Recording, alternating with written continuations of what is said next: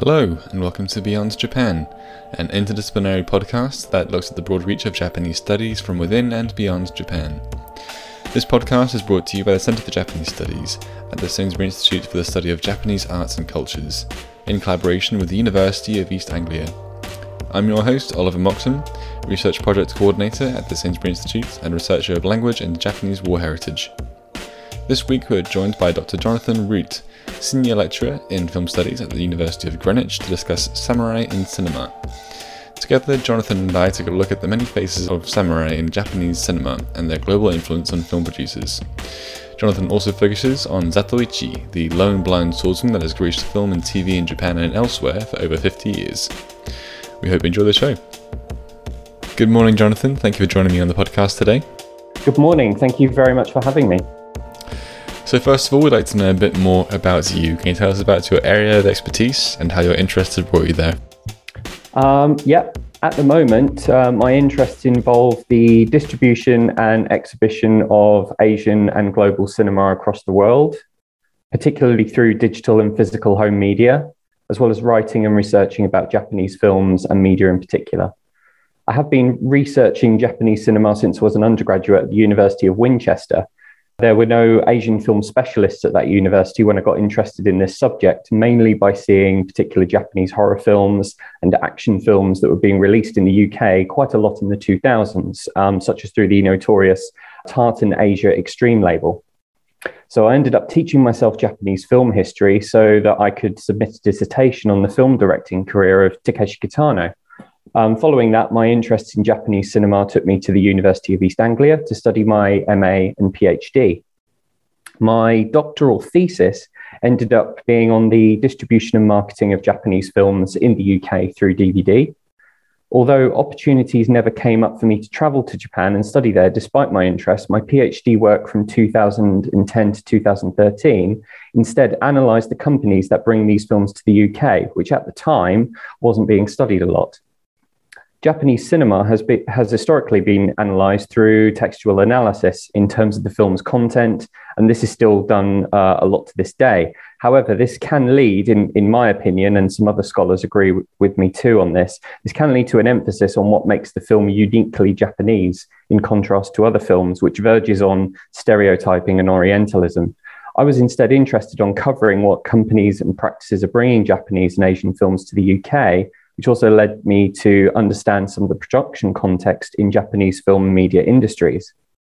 Um, since my PhD research, parts of it have been published, as have some edited collections that I co published with other scholars on related subjects, such as home media distribution around the world, and a recent collection on horror cinema titled New Blood.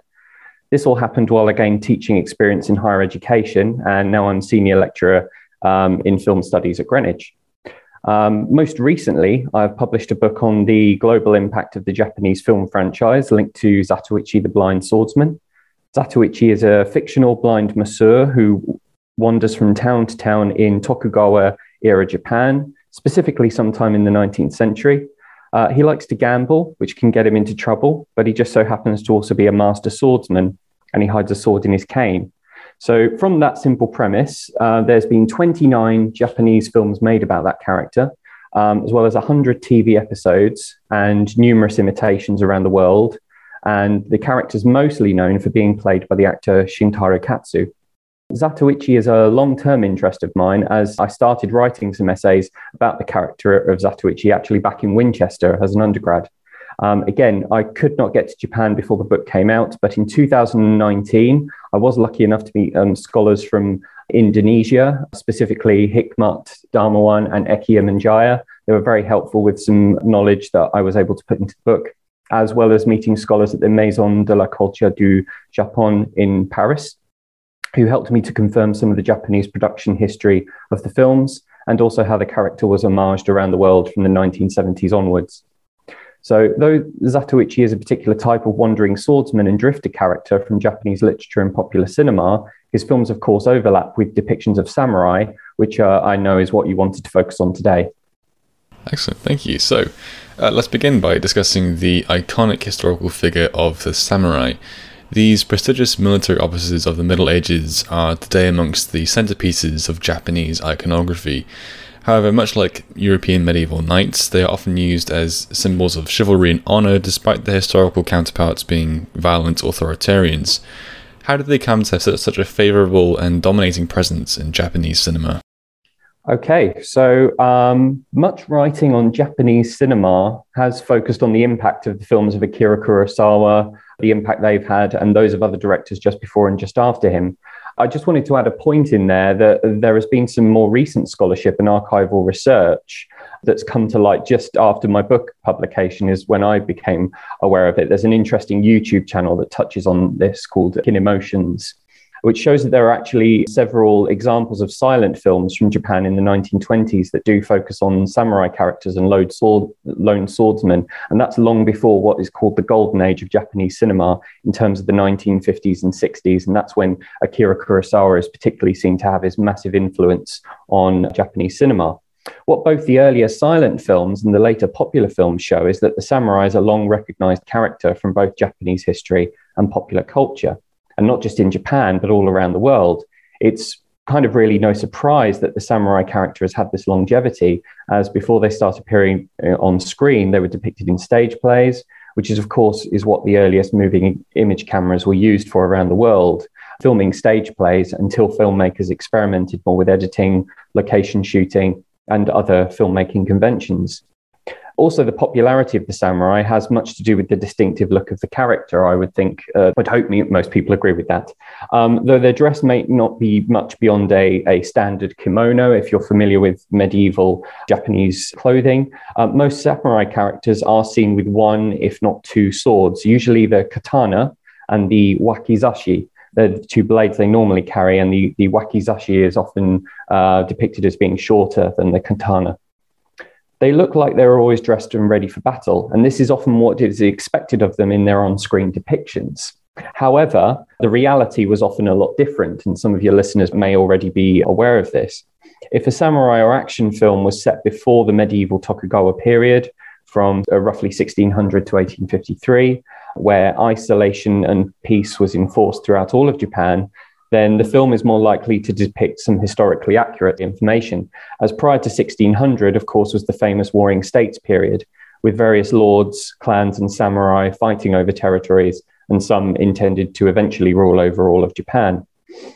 Um, but a large proportion of Japanese films involving samurai are instead set in the Tokugawa period. The historical reality for most samurai of that time is that they transitioned from becoming warriors though many still train at sword and martial arts do- at schools, sorry, or dojos, as they're called in Japanese, and um, they keep their swords during this time, even though it's largely seen as a period of peace or enforced as a period of peace anyway. Uh, however, most samurai retainers effectively become administrative employees for their lords in this period, and their, their lords, of course, also known as the Japanese term the, the daimyo. Um, they might be bodyguards or advisors if they are particularly trustworthy, or they could just be in charge of finances, staffing, food, or something else in the daimyo's property or clan territory. As for films set at this time, though they're often set in the Tokugawa era, they often involve characters who find an excuse to draw their sword or who are drawn into violent situations against their will. Sometimes these characters can be samurai, such as in the case of 13 Assassins, where samurai loyal to their daimyo take revenge against another clan leader who has committed murder and hasn't been punished by the shogun. Both the 2010 and 1963 films of this story are heavily influenced by an earlier story, that of the Chushingura, or the 47 Ronin, where a lord's uh, uh, uh, Lord's um, samurai retainers become masterless after his death. That's uh, what the word Ronin is usually associated with, masterless samurai. But the 47 Ronin slowly plot revenge against the rival lord responsible for his death. Though this tale has been filmed many times in film and TV, Chushingura has roots in literature and theatre, and um, there's been some historical research on the roots of the story as well. Um, so that was before film and television. And this is also the case for a lot of other popular samurai films, in terms of many are adaptations uh, of established and popular stories in novels and stage plays. This is also the case for Zatoichi, as he first turned up in a short story by Kan Shimozawa. Another important contrast to note is the term often used for these films, samurai films. It is quite a loaded term, as I've mentioned when it's used in Western countries. It implies we are going to see a lot of sword action and bloody violence on screen. As for Japanese films that include samurai in their stories, they're actually made up of a broad variety of genres, from action films, which I'll explain a bit more about in a moment, um, to romances and comedies, to political thrillers, war epics, and even gangster films. Many of the first Yakuza films were period stories, highlighting how gangsters started as gamblers during the Tokugawa era. But when some amassed enough wealth and power, they became very influential, sometimes as much as clan leaders and shogun officials. This also takes us back to my research on Zatoichi, as he is a gambler, as well as a blind Masuran swordsman. And all of these positions he holds, at least his official ones, not his hidden sword skills, the official positions that he holds in Tokugawa society are very low and looked down upon in the caste society of that time. And that is one of the reasons that he travels from town to town. He has no other means of making a living, and his murderous skills often mean that people fear him. The other point I wanted to make is that the Japanese term for this broad range of genres involving samurai or the medieval in general is jidaigeki, often literally translated as period drama. When a film is more focused on action, blood, and sword fights, it fits into a particular category known as chanbara. This is the onomatopoeic word in Japanese for swords clanging, and it is this particular category of films that is often mentioned as being established by Akira Kurosawa, especially following his 1962 film Sanjuro, which ends with a fountain of blood spraying from a defeated swordsman, which is a stylized effect that has been used in many, many films since. See, thank you. So, um, the term samurai, as you've just kind of covered, uh, is, quite broad, with many subcategories appearing in the cinema. The impoverished masterless Ronin samurai of Harakiri and Seven Samurai, or the powerful warring states period warriors in their fearsome armor as seen in Ran. Could you run through a few of the most popular tropes and genres of samurai film? Yes, sure. I will do as best as I can, though I'm sure there are many other film historians and Japanese historians who might say I've maybe overlooked a few things here, but as I said, I'll do the best I can. So where I wanted to start was the the armored samurai stems from the warring states or Sengoku era prior to the Tokugawa era.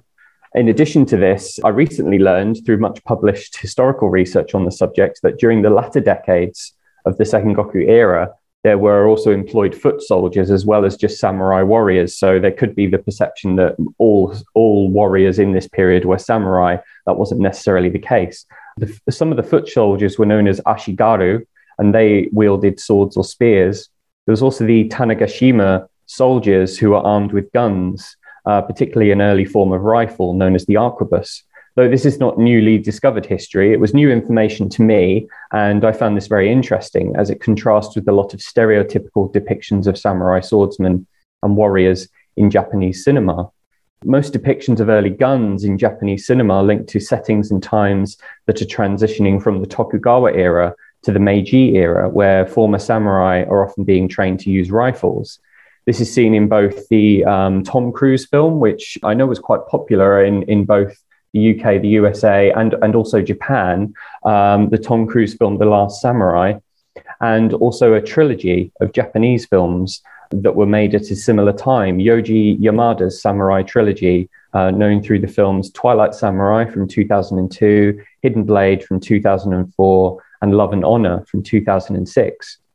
Um, uh, so that's that's where I've seen depictions of guns in these films as as the samurai transition to the modernized um, uh, latter half of the 19th century in Japan. Most depictions of samurai warriors on screen seem to overlook that the arquebus was used in, in uh, earlier periods in Japanese history, particularly by the forces of Oda Nobunaga in the 16th century. The armored samurai instead has been portrayed in many films and TV shows, though, despite what I've just said there. Um, the most famous depictions are perhaps in Kurosawa's later films of Kagemusha and Ran, and also in some of his earlier films in um, Throne of Blood from 1957, his famous adaptation of Macbeth, and The Hidden Fortress from 1958.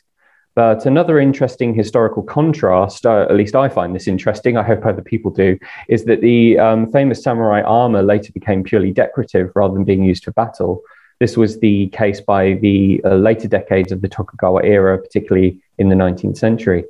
The majority of films known in the West as samurai films, or in Japan as chanbara, either portray lone swordsmen who are often ronin. The ronin may have once been retainers to a local lord, but the lord could have been killed or executed, or the samurai could have left their employment for some reason. There are countless examples of these ronin, from the 1920s silent films I mentioned to Toshiro Mifune's portrayal of such characters throughout the 1960s and 70s, as well as those made by Raizo Ichikawa in the 1950s and 60s. Ichikawa was a rival of Shintaro Katsu at the film studio Daiei, but so many actors have also played Ronin since, from the numerous depictions of the Chushingura tale to very recent films, such as the five very popular Rurouni Kenshin films, which are on Netflix at the moment now, as it happens, and also the 2019 film Iwane Sword of Serenity, which will be showing in UK cinemas in 2022, thanks to the Japan Foundation, this year's touring film program. But some wandering swordsmen are not necessarily Ronin. Zatoichi is one of these characters who perhaps fits better in the category of Matatabi Mono, which means uh, drifter stories. Zatoichi is just a blind masseur and gambler who also decides to learn sword fighting so he can defend himself. His name literally means blind one, Zato no Ichi, as it is often pronounced in the films. Uh, he was never a samurai, and he often has to fight corrupt samurai in these Zatoichi films. He aligns more closely with the Yakuza, and this point helps to illustrate that some of the earliest Yakuza films were period action films known as Ninkyo Eiga, uh, the Yakuza were armed with swords during the Tokugawa and Meiji eras, so these characters could also become wandering swordsmen as well in other um, uh, stories published in Japanese literature, as well as film those filmed for uh, film and TV. Thank you for that comprehensive summary. So, the subject of your research is quite particular. So, Zatoichi, as you've mentioned, the blind warrior covered in your book, The Paths of Zatoichi, who consistently features over 50 years of Japanese film and TV. What about this particular character stood out for you in the lone swordsman film genre? Yeah, um, that's a really interesting question, especially coming at the end of this uh, process of getting the book out. Um, I think it was a combination of things that got me interested initially. Uh, the character is fascinating, no matter how fantastical the premise, I think. A blind man who is also a master swordsman. And the first film about him that I saw was the version directed by Takeshi Kitano, released in 2003. Um, through that film, initially, I became fascinated by Kitano's career as he started as a stage comedian, became a TV celebrity, and then he moved on to acting, directing, and numerous other ventures. He's even a renowned artist now these days. He's, there seems to be nothing he hasn't done. He's a fascinating figure to talk about, but maybe for another day. Uh, I'll try and keep us focused on Samurai. But researching his career and his take on Zatoichi led me to read a lot of the English language scholarship on Japanese cinema and often specific information, of course, about jidaigeki in this English language research, the Zatoichi films aren't actually discussed a lot. They are briefly mentioned, apart from one or two titles an author might think to be significant, but they are quickly summarized as formulaic and then almost dismissed as the writers move on to other case studies, um, despite also acknowledging that they were popular at the cinema at the time. I first read this coverage of the Zatoichi films around 2003, 2004, and uh, later I was able to watch the 2008 and 2010 Japanese films, which also attempted to reboot the character after Kitano's film, um, but they met little commercial success, those later films. I then realized for how long the character had been on screen and was starting to become aware of other countries' films that have been influenced by the character. Um, but nothing was really changing in terms of Japanese film scholarship, especially in the English language, concerning jidaigeki. No one seemed to be studying Zatoichi in depth. So it became a topic I wanted to explore, as I could see there was over 50 years of cinema history that could be uncovered here simply by looking at this one character and their influence within Japan and around the world. What this study has also allowed me to investigate and provide a contrast to is the assumption that these films were simply exploitative for the sake of it. Like a lot of Chanbara films uh, made in the 1970s, the later Zatoichi films did sometimes become bloody and even sexually exploitative, but almost all Japanese film studios were starting to make films like this in the 70s in an effort to keep cinema audiences interested and kind of uh, fight against the, the erosion of television that was being had on film audiences. Um, but this is not how the series started when the studio Daiei started making them. They were aimed at a broad audience and they were very popular. They were respectable films made on a mid to high budget at the time, and the budget actually increased as Shintaro Katsu's popularity grew. It was only later that they were associated with exploitation cinema, especially as they started to be distributed first on poor quality VHS tapes outside of Japan and then later on to DVDs. This was because they were being marketed outside of Japan in a similar fashion to other bloody martial arts films um, from East Asian countries. Thankfully, by 2013, the DVD label Criterion acknowledged their historical importance and uh, put the first 25 films into a very impressive box set um, in the USA, which a few years later also became available in the UK. I see. So, one of our first episodes on the podcast discussed Akira Kurosawa's influence on Western cinema and vice versa. Do we see a particular influence of Zatoichi in cinema outside of Japan? Uh, yes, uh, as it happens, yes, I'm familiar with that podcast, and, and, Lola Martinez knows very much about this. She was also a great help when I was able to meet her with my research. So the short answer is yes. I'll, I'll go into some more detail in a moment, but to give a quick summary, first of all, Zatoichi's influence can be seen in Italian spaghetti westerns, Taiwanese cinema, Indonesian cinema, and American cinema, both in terms of low budget and independent fan made work, as well as recent blockbuster titles from America. As said, I'll give more detail in a moment, but or also just to give you an idea where I'm going, I believe this partly stems from the popularity of the character, but also the star persona of Shintaro Katsu. So, first of all, though there is not any acknowledgement in the film's credits or any archival evidence that I've seen, the 1971 spaghetti western Blind Man is largely understood to be an homage to Zatoichi. However, this time, as you can probably guess from it being a Western, the blind protagonist is a skilled marksman rather than a sword fighter. It's also famous for having, bizarrely enough, a Ringo Starr cast as one of the villains when he did star in a few films in the 1970s. Um, there would also be a later American Western made for HBO that would have a blind gunslinger as its hero, and this was titled Blind Justice from 1994. And that film clearly borrows a few plot elements from some Zatoichi films and other Chanbara films, such as the hero having to save babies and stopping bandits from stealing silver. Um, the next country that pays homage to Zatoichi, or perhaps should I say, the uh, in, in actual fact, the character is completely copied. This happens in Taiwan, and this was brought about initially by Daiei and the filmmaking team behind Zatoichi, as well as filmmakers from Hong Kong, because also in 1971, the film Zatoichi Meets the One Armed Swordsman is released. So by this time, Shintaro Katsu has his own production company, Katsu Pro, and Daiei is commissioning him to make the Zatoichi films. But Daiei's finance is about to collapse. So, as so many film companies have tried throughout history, instead of um, you know quietly fading away, they decide to go for broke, and they try to make this film as spectacular as possible. Though it is shot in Japan, they managed to convince Jimmy Wang Yu to come over from Hong Kong and portray his famous one-armed swordsman character, so that he can battle Zatoichi on screen. This also leads to a famous myth about this film, which I have to explain through some minor store, uh, spoilers. But if you look at the film series online, the Zatoichi film series, you can guess the outcome because this isn't the last Zatoichi film in the series. Supposedly, there is an alternative cut of the film that was released in Hong Kong where the one armed swordsman defeats Zatoichi. But no archive in East Asia or other parts of the world has been able to find this cut since this was first mentioned. The only version that has been released on DVD and Blu ray has Zatoichi win at the end. And also in Taiwan, uh, martial arts filmmakers uh, saw how popular the Zatoichi films were and the crossover with the one armed swordsman and decided to make their own blind swordsman films.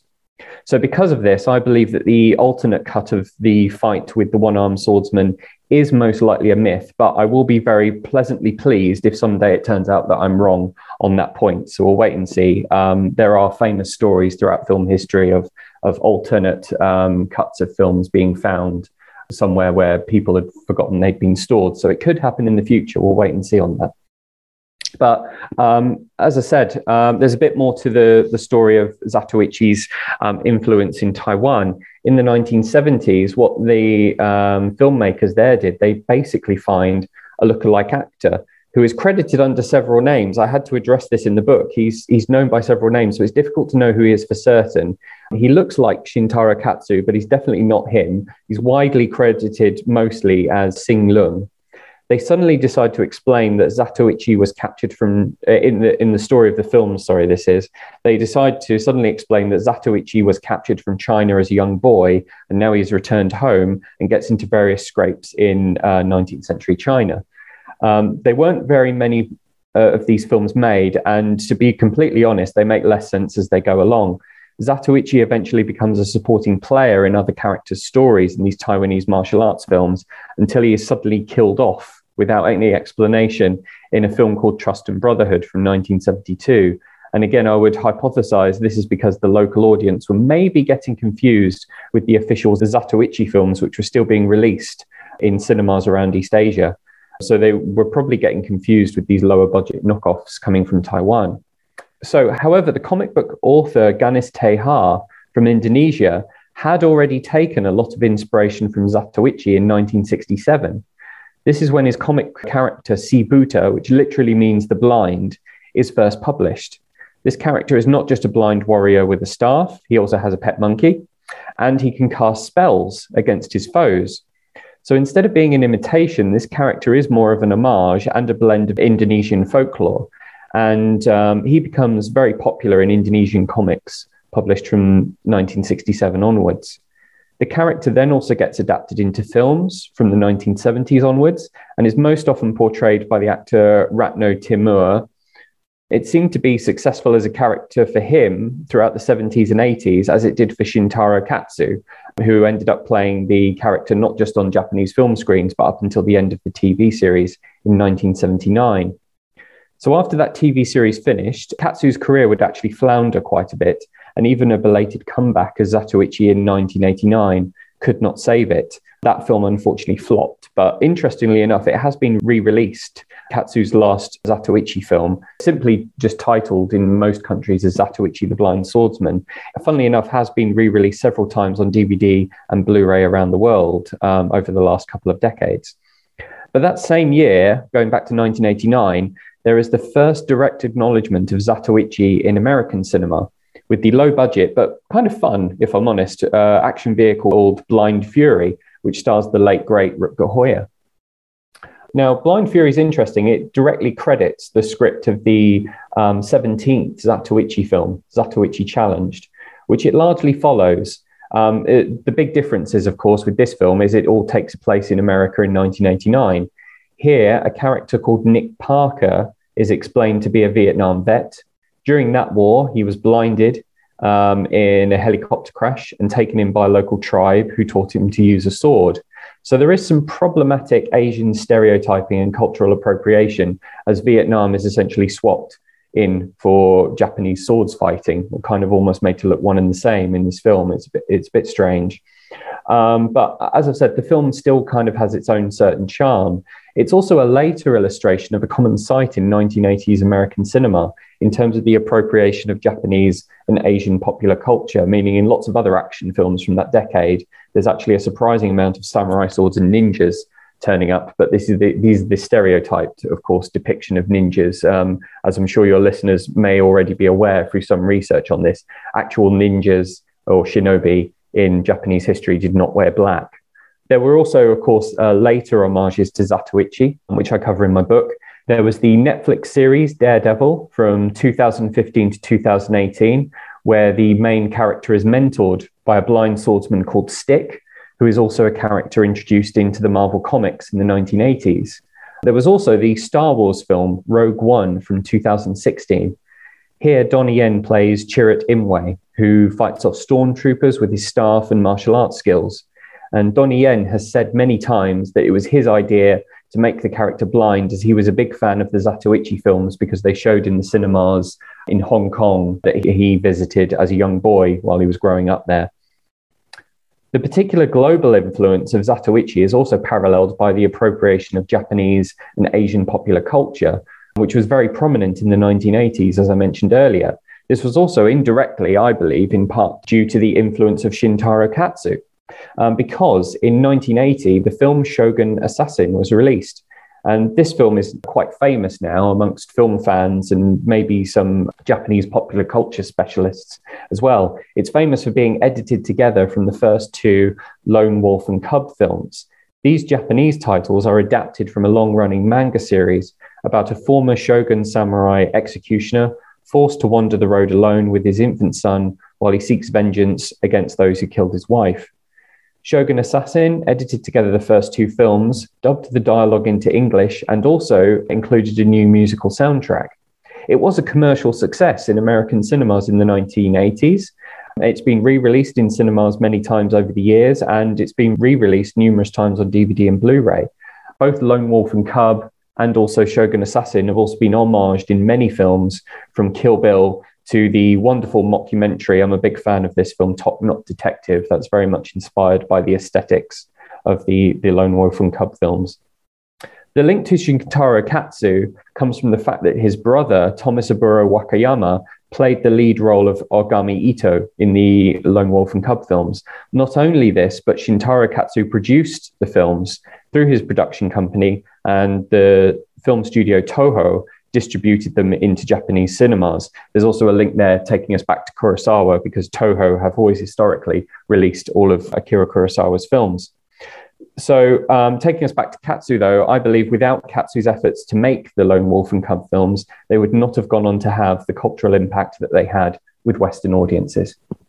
Amazing to think of the uh, spread that a single character can have culturally.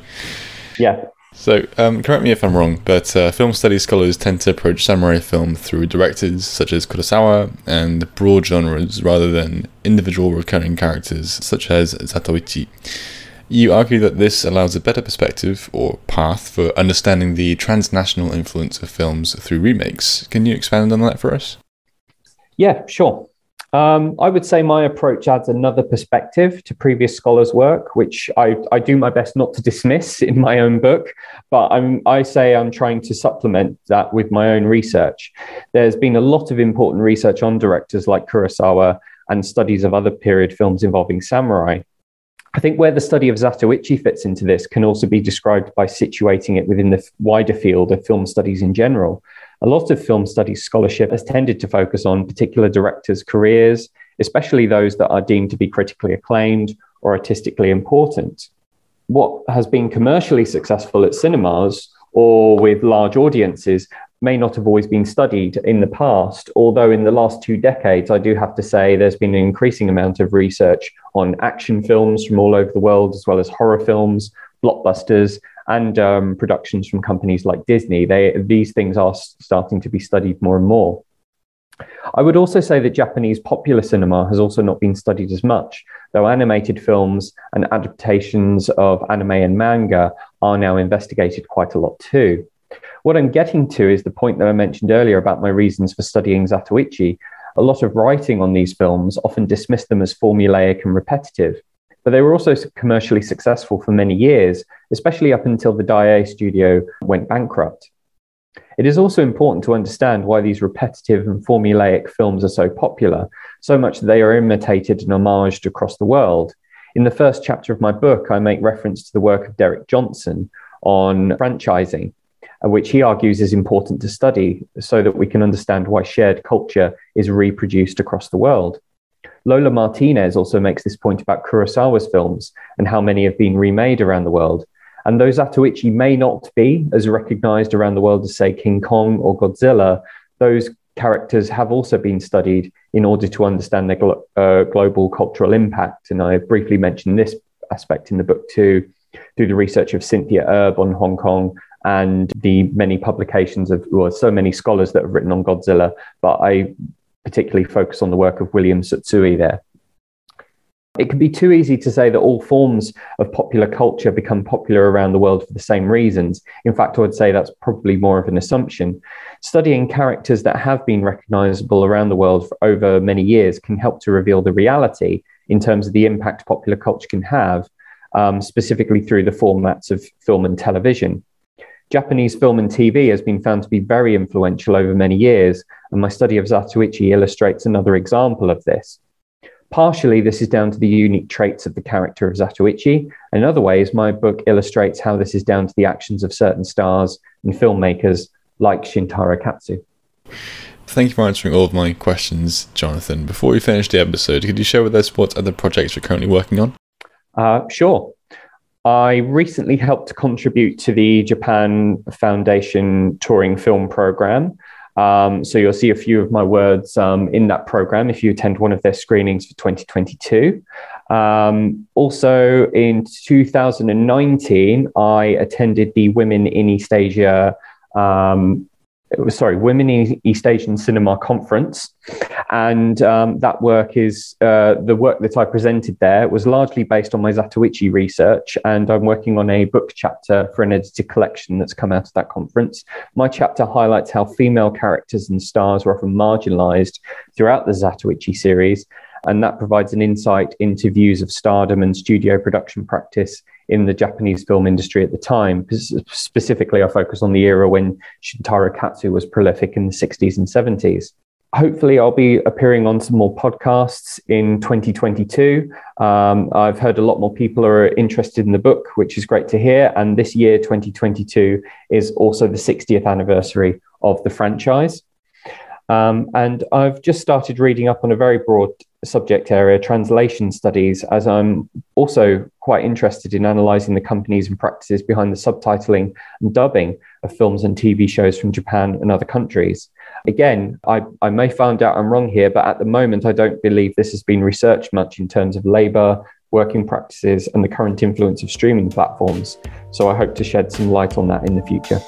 Excellent. Well, any film lover will have lots of recommendations to take from this episode. Thank you for joining me again today, Jonathan. It's been a real pleasure. Thank you so much for having me, Oliver. You can find a link to Jonathan's website in the description below. Don't forget to subscribe on japaninnorwich.org or on your preferred podcast provider for updates on new episodes. Next week, we'll be joined by Dr. Aya Homei from the University of Manchester to discuss family planning looking at how Japan's history of medical science has influenced policy and its impact on the current aging population crisis. We hope you'll join us then. Thank you for listening.